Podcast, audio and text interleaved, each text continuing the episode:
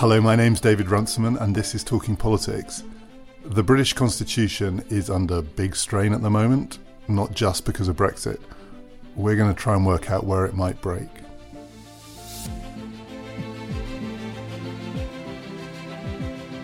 Talking Politics is brought to you in partnership with the London Review of Books.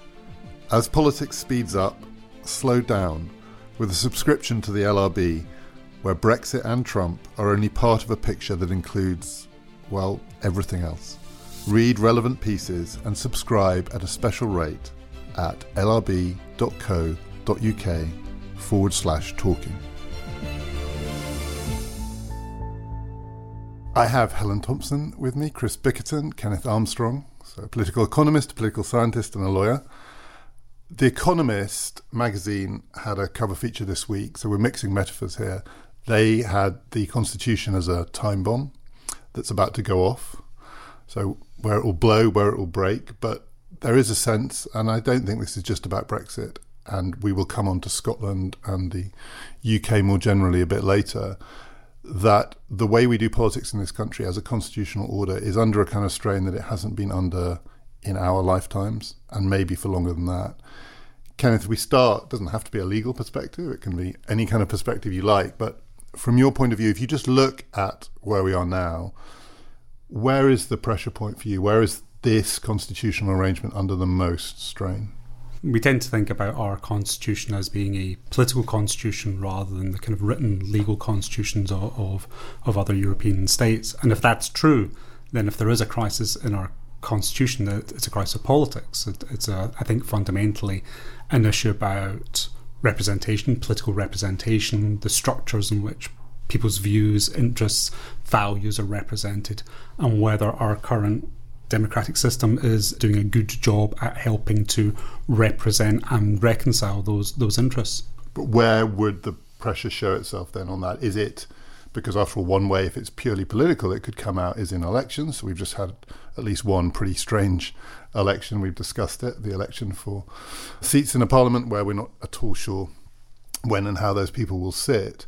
But what would be the most visible manifestation of the fact that it wasn't working in your mind? Would it be electoral or would it be, say, a breakdown between the executive and the legislature? I mean, clearly Brexit is becoming the kind of focal point for much of this discussion, and maybe that's something to, to think about as whether this is just a particular form of crisis because of Brexit. But taking that as it is, the pressure point is likely to be when the new Prime Minister takes office, and when that Prime Minister then has to make decisions about where the country goes with Brexit. And if that Prime Minister again fails to command support within the House of Commons, then something is broken down at that point. The mere fact that a Prime Minister could be chosen under the system that we're going through at the moment, yesterday the 1922 committee sort of tidied up the rules, so we're going to get there quicker. I think July the 22nd is when we're going to get, and it always says in the news coverage when we're going to get our next Prime Minister, but it must at least be possible that that's when we'll get our next leader of the Conservative Party who cannot be Prime Minister. Is that possible?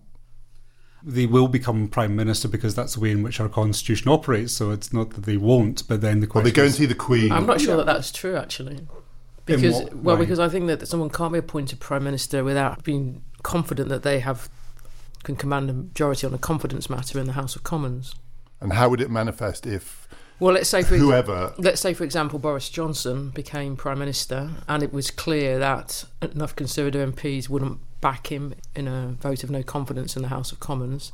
I think that is constitutionally pretty problematic for him to become prime but minister. we don't have any means of sifting that in advance. There is no mechanism by which one would know that was coming down well, the line. It would could, have to simply that unravel. You, that you could, because you could have members of Parliament in the Conservative Party who made it clear that they wouldn't be willing to do that. But clear to whom?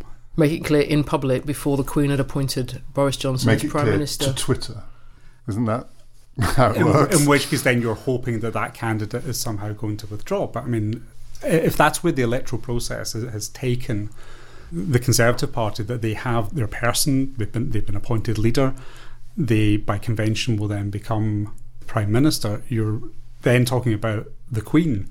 The monarch having to somehow sift that in advance. There's simply no way that's going to happen. But, but we're also not necessarily, I think, in constitutional terrain. The terrain we're in is the complete collapse of internal party discipline to the point that you would have a conservative leadership election process that would be preempted by some Tory MPs making clear that they're simply unwilling to to acquiesce in whoever the new leader would be and to give you know him or her support.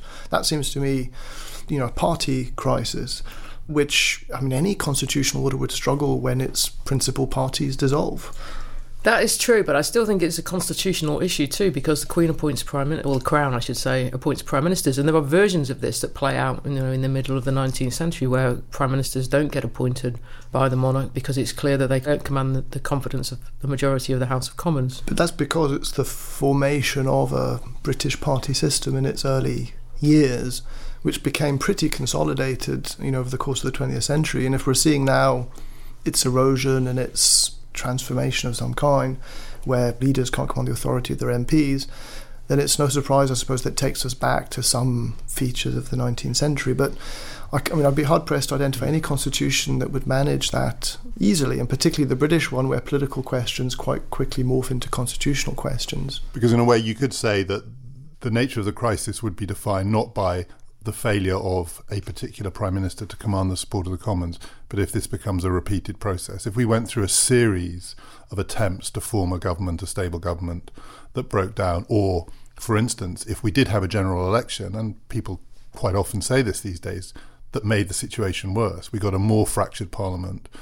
It was harder because various coalitions are broken down within parliamentary politics to form a stable government then you are putting real strain not just on the political arrangements, but on the underlying rules of the game. And it's at least possible that people will start to think whether those rules have to change.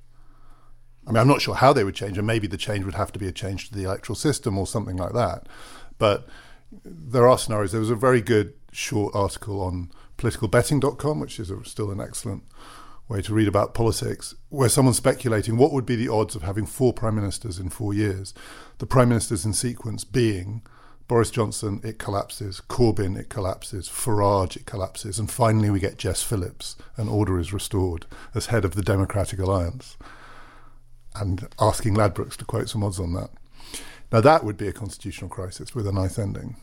Well, I think it also depends on what you mean by crisis, because in one sense, the crisis comes at the point when the existing constitutional arrangements can't provide any kind of answer. Now, that's complicated in the British case because the constitution is supposed to adapt to changing political circumstances. So then you'd be talking about the adaptability of the British constitution having broken down. And that's, I think, what we're possibly in, in danger of because it's coming under strain from so many different positions. Because it's coming under strain, I think, in significant part on this one because of the Fixed Term Parliament Act, because this government would be finished if it weren't for the Fixed Term Parliament Act. It's coming under strain because Brexit itself is a constitutional question. It's coming under strain because there's a clear conflict between the people in their collective capacity and Parliament, because Parliament doesn't want in the end to enact the result. At least us one doesn't want to enact, enact the result of the referendum. It's coming under strain because the, the multinational bits of the union are breaking down, as, as, we're going to talk about. So the constitution, to survive, it has to be able to adapt to all those things simultaneously. And I think that's actually where the deep constitutional risk comes from that it's no longer adaptable to all this at the same time. So that then raises that fundamental question to go back where Kenneth started, and, and the economists touched on this in their analysis, which is is the problem here that it's not codified? That this system, whose strengths were its adaptability under certain circumstances, that adaptability actually becomes uncertainty and ambiguity, and no one knows what's going to be the tiebreaker, and that there might be ways in which the codification of our constitutional arrangements would provide a kind of check to the chaos. And I think when you think about codification, you're also then thinking about creating something which is also entrenched. that is a sort of higher form of law. And of course, one of the problems in the UK is we don't really have a capacity to think in that way between what we think of as primary law, something which is higher entrenched. You have different rules about how you change it, how adaptable it is, compared with the day to day law of statutes, etc., etc., which are amenable to change with every new parliament. So the question would be, well, what would you want to put into that bit which is in some way different, which is more difficult to change? And just but, to be clear, more difficult to change here means there would have to be some barrier in the way of the conventional British view, which is Parliament can do whatever the hell it likes. Exactly. You would have some supermajority in the House of Commons. You need to have you know a referendum, whatever those things would be. You'd have to have some different kind of process, and we we simply don't do that. Now that of course gives the UK's constitution its flexibility because you just have a set of rules enacted by statutes enacted by Parliament, plus a whole load of conventions, and in that sense it is we've got one problem, which is the point that, that Helen raised, which is we did try and codify one thing in ordinary law, and that was the Fixed Term Parliaments Act. But then we realised that that rubs up against what is our normal way of the political system self correcting itself. And that's where we seem to have a problem. So when we have codified it, we've probably maybe done the wrong thing. And I think this is where some of the discussion about the nature of the UK constitution is becoming interesting, which is we've had experiments with referendums, we've had experiments with Fixed Term Parliaments Act, etc. But we haven't necessarily worked through what their consequences were for how the system self adapted, the flexibility that Helen was talking about. But isn't the point there, and it's again a criticism that people make of the entire devolution process, is that it was partial and it was piecemeal? I mean, what's the point of partial codification? Isn't codification one of those things you either do or you don't? You don't do it in bits. If you do it in bits, it's going to make the situation worse, isn't it? So some bits look fixed, some bits aren't, and then people don't know. I mean, after all, one of the questions about the Fixed Term Parliament Act is why don't we repeal it? Um, you particularly round about the Scottish referendum issue, which we're going to come on to. We do have rules about that. We've got rules about what's within the competence of the Scottish Parliament and what isn't. And so we know some things about that, but we don't know the same things about the rest of the UK constitution. So there are those kinds of gaps. But the question is, do we want to fill them in the same way? Or is it the case that we need to look really right across what has been a change in the UK's constitutional settlement over the last hundred years or so and say, well, hang on here, how do we ensure, and I go back to the point, how do we ensure the proper representation of diverse interests and what are the mechanisms and means for reconciling those interests? Because that's at the heart of it. I mean, there is a, an irony here, which is that the UK always had a set of constitutional arrangements that were different from continental Europe and the degree of codification, the manner in which these things were written down, were seen to contrast with the British system. As the UK manages its exit from the European Union, it then eventually leaves, and in order to leave, it adopts or goes very much in the direction of uh, uh, of adopting a continental style set of constitutional arrangements that are more codified there is a sort of an irony there, which is kind of interesting. maybe it's one of the necessary steps in order to leave the European Union, which may have functioned as a kind of substitute for a more codified arrangement within the UK, insofar as it leaves, that there needs to fill that gap in, in some way. But I still think that with these constitutional problems that we're discussing, outlive the UK's exit from the European Union. Some would. I guess we'll go on and talk about those that are to do with the territorial arrangements in the UK, but some clearly wouldn't. So some of this is definitely ephemeral and uniquely tied to the difficulties that Brexit's posing for the currently existing Parliament. I disagree with you on that, Chris, because I think that joining the European community as it then was was a constitutional rupture. It was at odds with the British constitutional settlement. And in one sense, there is a way of thinking about Brexit as an attempt to restore that older constitutional order that was ruptured with the European Communities Act in, in 1972. But there can be no return because that constitution that existed prior to 1972 has been changed in any number of ways, starting with devolution but not ending with devolution. We've now got a UK Supreme Court, which we didn't have then. We've got the fixed term Parliament, we've got the Human Rights Act. All these things actually mean that the act of restoration, so to speak, if you think of it in those terms, isn't possible. But interestingly, though, I think the crisis, though, is in some ways an old fashioned political crisis. Minority governments in our system find it hard to get stuff done. That's always been the case. This is true now. And it's that capacity to form a majority government and to push things through which is the problem. I don't think, I mean, this is not the kind of constitutional crisis that you know, says, you know, human rights are bad because they crowd out democracy. You know, we're not having that discussion about the nature of constitutionalism. This is actually quite a specific problem about forming and maintaining a government within Parliament. Because one of the oddities of the last two plus years is that there was a point early on in this process where it looked like the Supreme Court was going to play a significant role around the sort of Gina Miller case. But we've heard nothing about the Supreme Court since. And again, a very different system, but in the United States, that's the manifestation of constitutional crises. The Supreme Court is absolutely pivotal to whatever the form it takes.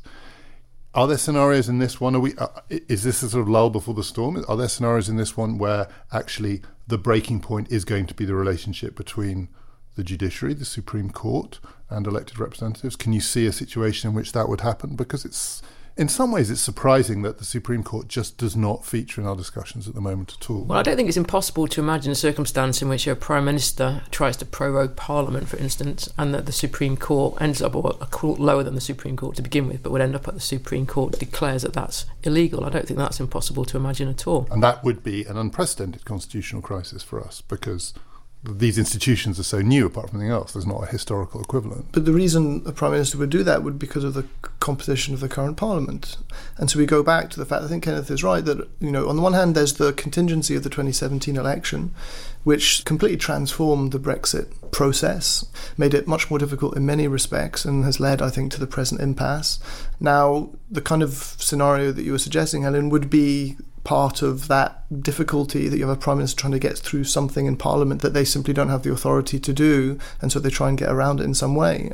But I think, on the other hand, I mean, I think you're right that there has been a kind of constitutional semi revolution in the UK across the period of its membership of the European Union.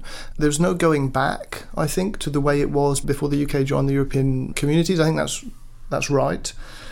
But that's not necessarily a problem. I think it's about what would then be the direction in which the British system would move? There would be a sort of a continued constitutional evolution post Brexit, presumably to tidy up, I suppose, and unify some of these changes that happened in a piecemeal fashion underneath the guise of the UK's EU membership.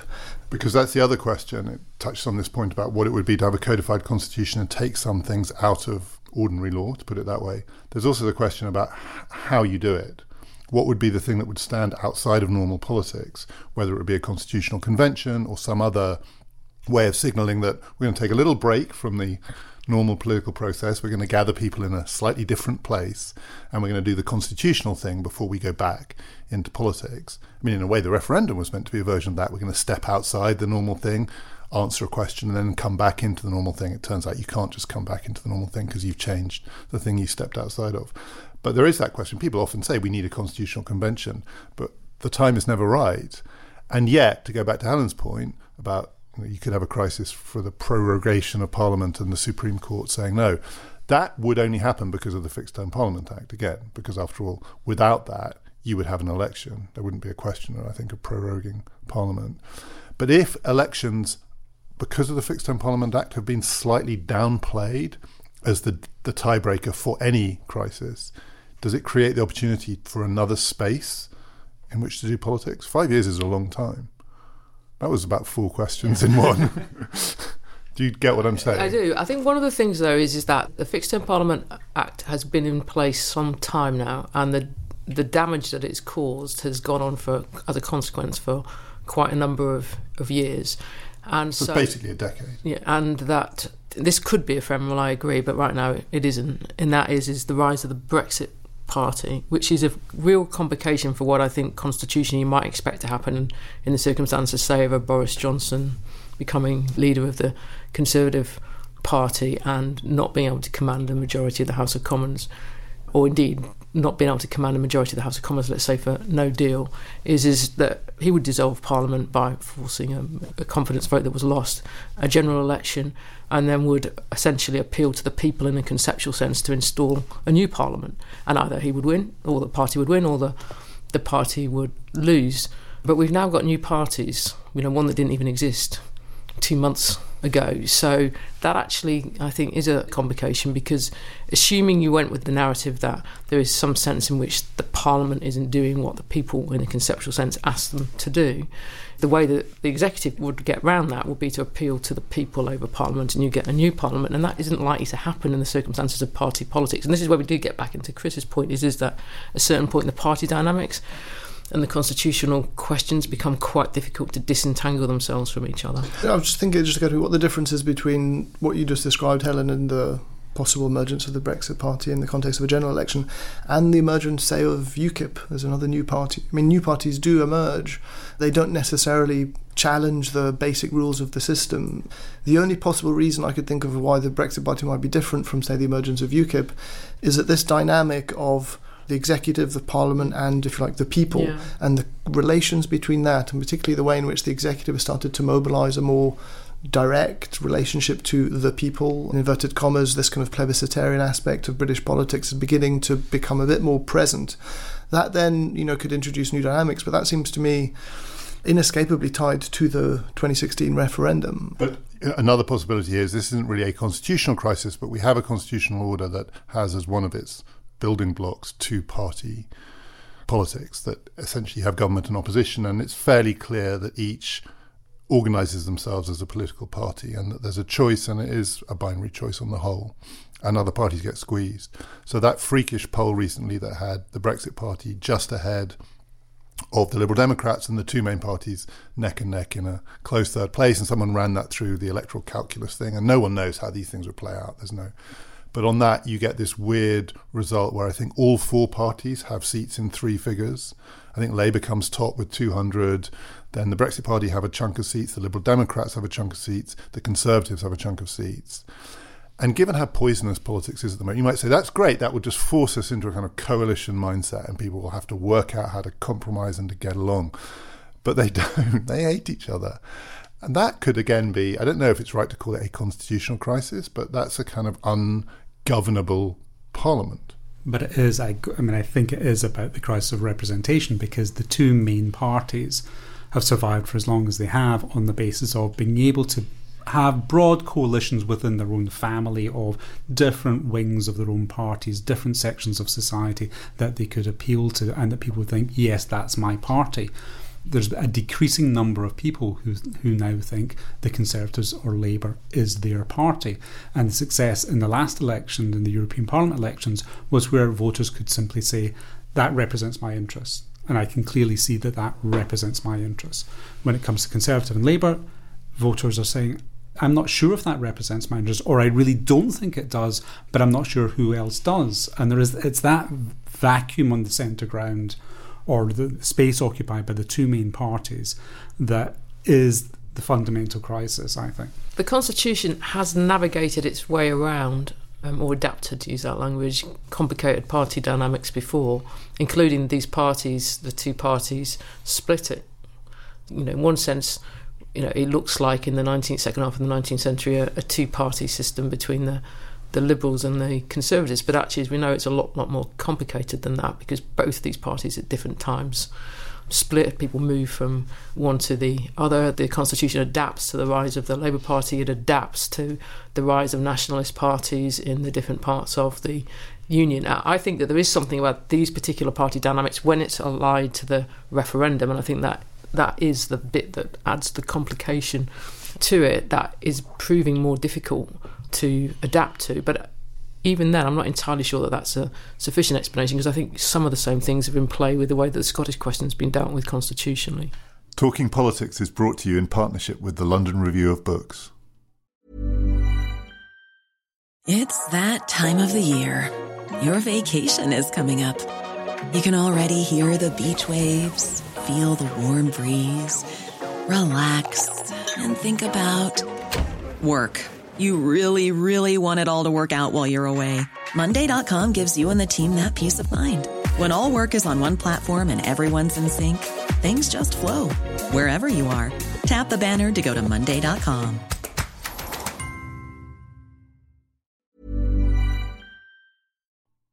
I want to ask Helen one more question, and then talk about Scotland, which is: Is it possible? I mean, this may this may not be part of the same story about the breakdown of constitutional order, but I was reading this morning about the people who might be the next governor of the Bank of England, and in the list, someone was listed as Boris Johnson's candidate, but who would be unacceptable to the bank. Now, again, if you think in the American context, there was a thought that the great blow up in the Trump presidency might well be between Trump and his presidential authority versus appointments to the Federal Reserve. Are there scenarios in the British case where that relationship between the executive and really crucial unelected roles is where you get the the point of most acute pressure. Can you imagine that scenario? I find that hard to imagine, I must say, not least because we just don't have a, a way of which these appointments have worked, in which the, the bank has exercised any kind of veto, tacit or otherwise, over who can be appointed to the, the Bank of England. But these are different times. That's my, in a way my question, because the other possibility is all of these things have become politicised in a way they weren't before at least potentially? It's an interesting question. I mean, I'm not sure whether the whole position of the Bank of England has ever really been thought of in constitutional and, terms. And this is leaving aside a McDonnell, I don't want to say McDonnell government, a McDonnell chancellorship and a People's Bank of England, and just what that might mean in institutional terms. And these questions could become part of those sort of points where the pressure is most visible. I mean, I think that you know, if you go back to the you know like the first part of the 20th century, is the question between the relationship between the Bank of England and the Treasury is a highly political question. That is why in 1932 that the Treasury takes control of monetary policy from the Bank of England and says these are political decisions and therefore they're going to be made on a political basis, and that lasts all the way until 1997, 1998, when Gordon Brown, when he was Chancellor, made the Bank of England operationally independent. So the question of who gets to decide monetary policy and is that a political question has very much been part of our politics. But I don't think those earlier contests really played out as constitutional questions as such. Could those questions ever reach the Supreme Court? Are there scenarios in which people would say, you're not allowed to do that? So the issue is, are there rules on those things? And of course, where, you have a constitution that is largely uncodified, the question is, are there rules? And if there are, what are they? And you find the Supreme Court, first of all, having to find what the rule is and then try and apply it. And that was essentially what happened in the Gina Miller case. When these issues are about particularly conventions, Supreme Court as in the Miller case, says things like, well, we recognise, we take notice of the fact that there is a convention here, but it's a convention that governs politics, and we're not here to enforce that. Politics is there to enforce that. So even if you get these cases into court, unless there are clear rules about certain things that the court can clearly interpret and apply, there's not much it can do about it. And that's been particularly interesting on, on Scotland in the Miller case, where on the Sewel Convention about the role of the, the Scottish Parliament getting the legislative consent, whereas the Supreme Court says we recognise it's there, but we don't enforce it. So on Scotland, I mentioned running it through the electoral calculus with the four parties. It didn't include the SNP, and again on that, on current polling, the SNP have a chance of cleaning up in Scotland again. So there is at least a fifth party, and there are others. There are the DUP and others. But this may be unfair, but I think the SNP presents the current constitutional crisis as a problem from the outside that is kind of being inflicted on Scotland, and Scotland therefore needs a way out. But I assume also that in current Scottish politics, it's playing out through politics too. I mean, the SNP must have its own internal divisions on some of these questions. It can't just be that the constitutional order is falling apart in Westminster, and so this unified perspective in Scotland is that we need to be protected from this. What's the manifestation of the constitutional crisis in Scotland now? Where are the pressure points within Scottish politics? The most obvious and immediate one was when the, the Scottish government published the Scottish referendum bill the other week, where it is trying to clearly maintain a position within its own party of this referendum is coming. We don't have it now, but it's coming down the line and therefore we're showing we're still doing something to facilitate that by putting in place legislation that will then apply if a referendum is held. So there's there's that there, which is an interesting piece of legislation. I mean, it's um, it doesn't provide for a second referendum. It's simply a piece of generic legislation for what happens when you hold referendums in Scotland. It so happens its only and really sole purpose is to provide the rules if there is a second independence referendum. So it's a kind of it's been played up as being you know this is going to be the legislation which is going to allow us to have the, this referendum, but actually it, it's not that it's fairly generic, but clearly, then this is a way of trying to corral the politics to keep the politics moving towards a second referendum, but without pushing a button immediately to instigate it. So, is it evidence of an underlying weakness, or at least a fear on the SNP's part of really significant ruptures opening up within their own coalition? I think so. I mean, certainly there'd be a, a group within the SNP who clearly see Brexit as the fundamental material change of circumstances that uh, Nicola Sturgeon talked about after the 2014 referendum that would be the pretext for a second independence referendum. So if you don't take advantage of this now, when are you going to then do it? But at the same time, without really knowing where the UK is going to end up with Brexit, it's a horrible time to then try and actually push for, for another independence referendum. Is it possible that the consent to the referendum being held in 2014 would not be forthcoming as easily a second time around, which would then push the UK into the sort of the Spanish territory where you have, you know, that's strong, a real crisis, right? That, well, that's a real crisis. So I mean, that's the kind of you know, I mean, presumably I'm I'm right in saying that the consent of Parliament to a second referendum is a precondition, but the fact that it was given once wouldn't mean it would be given a second time. And if that question then became a component part of British politics, it became politicised, then we would, I think, there be in sort of new terrain. Uh, and it has already. I mean, Sajid Javid tweeted that he, if he became Prime Minister, he would not, quotes, allow another referendum in Scotland. And of course, the, the whole point of the Section 30 order is to achieve consent between the relevant parties so that it can go forward. It's not meant to be a situation where a veto is played. is meant to be something where you get to a point where all, all sides consent because they agree on on the terms of the referendum. But there are a, a range of scenarios in this possible fracturing of parliamentary alliances, the breaking up of the two party system, where the SNP are part of the Westminster government. I mean, that's the other thing that we must at least recognise that there's a decent chance that coalition negotiations would be negotiations with the SNP to allow a government to function, and then Javid can say what he likes, but he's not going to be prime minister. I don't think there's any way that Scotland can't set off deep constitutional questions, not just because of the, the referendum issue, but because Scotland is itself a vexed constitutional question for the UK constitutional settlement. When Scotland joined the Union, it had to be part of the English constitutional order. All this stuff that we talk about that's rising from 1689 and conventions and all that, it pre exists the Union, Scotland had to accept terms, so to speak, that were English terms in joining. And yet, right from the beginning, the Act of Union violates the principle of parliamentary sovereignty in the sense of the idea that I don't actually think is actually correct, but we talk as if it is correct, that no parliament can bind a successor because it's pretty clearly the case that the guarantees that were given to Scotland in that union, uh, say for about the Scottish legal system or the Church of Scotland, can't be legislated away by the UK Parliament. And I think that the question about what authority the UK Parliament has in Scotland in regards to a second referendum is bound, in some sense, to bring up all these complicated questions about Scotland's constitutional place in the Union. And that one definitely could reach the Supreme Court, right? I mean, it already did in one sense, and it's kind of one of the forgotten cases. We all think about the Gina Miller case, but there was a the Attorney General's reference at the end of last year, which was to do with the the role of the Scottish Parliament in onshoring all the, the EU legislation back to the UK. And of course, the Scottish government was arguing that much of that would fall within its levels of competence rather than the ingathering of rules at Westminster and then devolving them back down.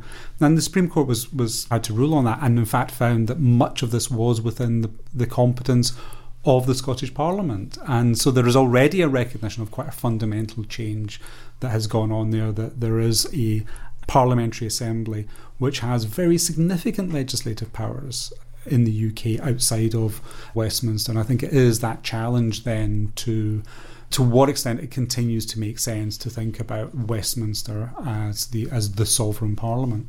But there is a difference, I think, between negotiating questions of autonomy within a unified constitutional order, which has been, as Helen said, a long standing theme in relationship to Scotland and then went on to sort of a different level with devolution. That's different, I think, from the struggle of a part to break away from the whole. And insofar as 2014 was still sort of broadly within the age of a more consensual form of British politics, this is not the case now. And in a sort of much less consensual British political system, I don't think you'd have a sort of a, simply a rerun. Oh, go for it again. You know, we'll kind of we'll vote that through, and we can have a second referendum. I think it would become itself a much more political question, and there I think it'd be very difficult to know where that could go because the SNP could treat it as a kind of quid pro quo for supporting a, a government or participating in a government, that's one way of doing it. But if you look at the way it worked in Spain, the way the kind of the national question really transformed Spanish party politics in the space of just five years or so, I mean, that's a precedent which, in the British case, would mean that you know just politics changes quite fundamentally. The other thing about the last referendum is, and it would happen again in the next one, the currency question is central in a way it wasn't in the Brexit referendum. And therefore, to go back to the point I made a few minutes ago, the Governor of the Bank of England played a really important political role. What the Governor of the Bank of England says in the context of the next Scottish referendum is really important. And that role could have been super politicised by then too. I mean, that is an added complication to this story, I think. It could, if it looks like a very quote unquote English appointment, that's a real problem. It is, but I think that this goes the other way around as well. I think, in retrospect, that moment in 2014 when Ed Miliband and Nick Clegg and David Cameron went to Scotland and made their vow, you know, that was in some sense the beginning of all this of this episode because it's an episode of constitutional. I'm going to use the word crisis because you know, those three politicians went up there. They made this vow about changing the constitution to give Scotland more autonomy, without any statement whatsoever about the consequences for the constitution as a whole, without any consequences for the position of England in particular. It's left without any governance arrangements with no consultation with Parliament, no telling Parliament of that, no white paper to you know articulate that position. All the any number of conventions were thrown out of the window at the moment of that vow. There is no way that you can change Scotland's position in the Union without changing the rest of the constitutional settlement. And that will play out then in the party politics if you're in a position, in some sense, like happened in 2015, where it looks like the SNP are getting close to power. That will then have consequences in the rest of the Union on a political basis. It's inescapable because you can't change the constitutional position of Scotland without changing everything else. So, would that drive us towards a constitutional convention? For, for there to be that actual moment where we kind of pause or stop and, and really try and grapple with this, the crisis probably has to get even deeper. Would that be the moment, do you think?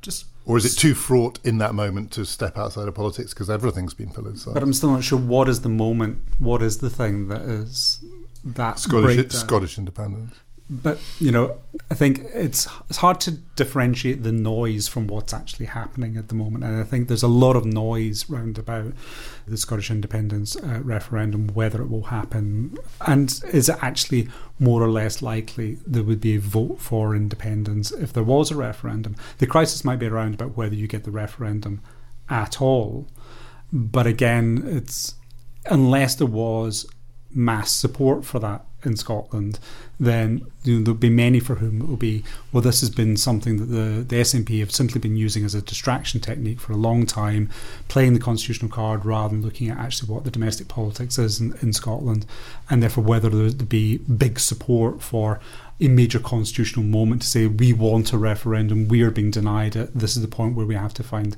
some means of settling it. I'm just not sure I see that happening yet. Because on the Catalonian example, that's the other thing that we haven't really talked about. These things sometimes manifest themselves as, as street politics, mass politics.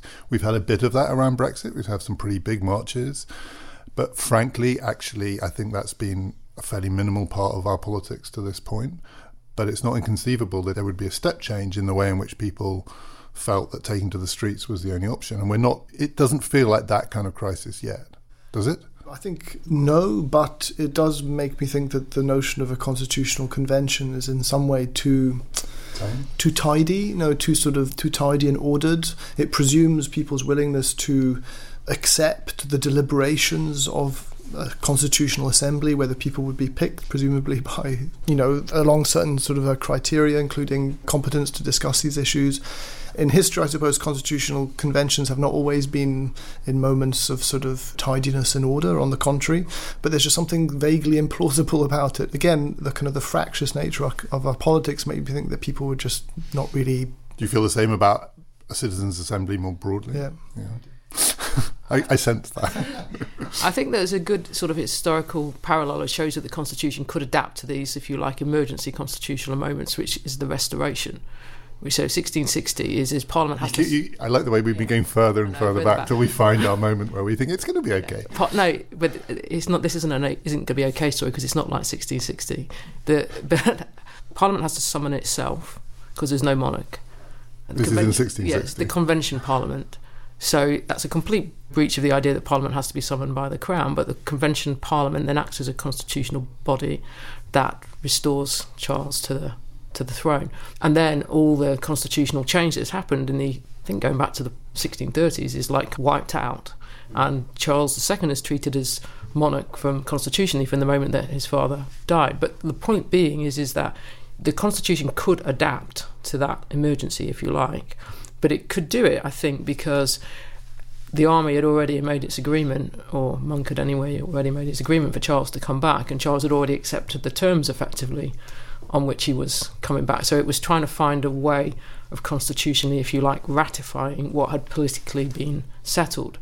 And our problem is is that we're nowhere near politically settling what a different kind of constitutional order would look like. I want to ask one last thing. This is a sensitive subject, but I've talked to people, including members of parliament, who say we do have to think about this, which is at some point there will be a transition from the current monarch to the next monarch. And that could, in the current context, be a really fraught political moment too, but also a fraught constitutional moment. I mean, after all, the, the continuity in, in British history in the last couple of generations, has been pointed out, that the Queen meets Donald Trump. She's seen these people come and go. It's her 12th president, I think, and 11 prime ministers and so on. But we take this for granted. You know, it's the thing that we haven't seen in our lifetimes, which is, or is that No, overstating No. I thought for some time that this is both a, a politically very fraught and constitutionally very fraught moment to come. That I mean, aside from anything else, you know, we're living in febrile political times. But again, if you look at history, the death of long-standing monarchs causes strange emotions and complications in in public life. It's not a, a minor thing to happen by any stretch of the imagination, let alone it happening in the kind of circumstances in which we're um, living in politically at the moment. It's interesting to compare that with your Supreme Court. In other words, you know, who is it we're looking to to try and restore order to provide clarity in unsettled times? Now we tend to think, well, we Supreme Courts can do certain things, but we also worry about them then taking out the politics from this. Similarly, with, with a monarch, do we actually really want that to be that sort of literally an authority figure? We've talked about this before, a real authority figure taking charge of this. And I think, in a way, politicians should think about that very carefully and think, well, if the penalty default is a court or the penalty default is a monarch having to sort this out, shouldn't that really tell us that it should be up to us to sort this out because either of those options look pretty bad for us? And actually not allowing those things to drift upwards or outwards to those levels seems to me crucial and therefore being very clear actually about what is the nature of the conflict for which this authority figure is supposed to sort and being very clear about actually what I think the problem we have now is that there isn't just a single conflict. Brexit is the meta conflict, but within that there are multiple underlying conflicts, and working out where politics lands on all these multiple conflicts is really what needs to be sorted. But it almost feels to me like there's a game of chicken and that everyone knows that we can't allow the Queen to sort this out. But because everyone knows that, they're going to get closer and closer to that because there's this almost feeling that we will pull back from the brink. You know, for that level of realism to enter it, we almost have to take that step over the edge of the brink. But I think we have to be quite specific about what the Crown does. The Crown has a symbolic role in all this. It is the Crown in Parliament. The Parliament is summoned by the Crown, and the Queen appoints prime ministers. Now, if the monarchy is being politicised, it's going to be around the second of, of those things. And I think that isn't unheard of either. She had to make essentially political decisions in 1974 as to whom she asked first to form that government, Edward Heath or Harold Wilson. So that, that isn't in itself in unprecedented territory. But if which I thought was a hint of, of your answer, Kenneth, you're talking about some kind of Republican moment coming when we have a different monarch. You can't have the present constitutional order and turn it into a republic without a monarchy because a monarchy is baked into the constitution. I mean, I agree with Kenneth. We should be very cautious about turning either to the Supreme Court or the Queen as these kind of authoritative institutions to resolve the present crisis. Or the Um, governor of the Bank of England. Just to throw another one especially the governor of of the Bank of England, um, whoever the next governor may be. I think it, the problem lies with the parties, and I think the solution has to lie with the parties as well. On the question of the crisis of representation, not just the constitution, I'm doing a three part series on Radio 4 at the moment. The second episode goes out this Friday, so you can find that on BBC Sounds. Next week, we're probably going to have to get back to the personality side of British politics because the Tory leadership race is just about underway. Most importantly of all, we still have a few bags left. If you go to talkingpoliticspodcast.com, you can buy them there. They look great and they're really useful. My name is David Runciman, and we've been talking politics.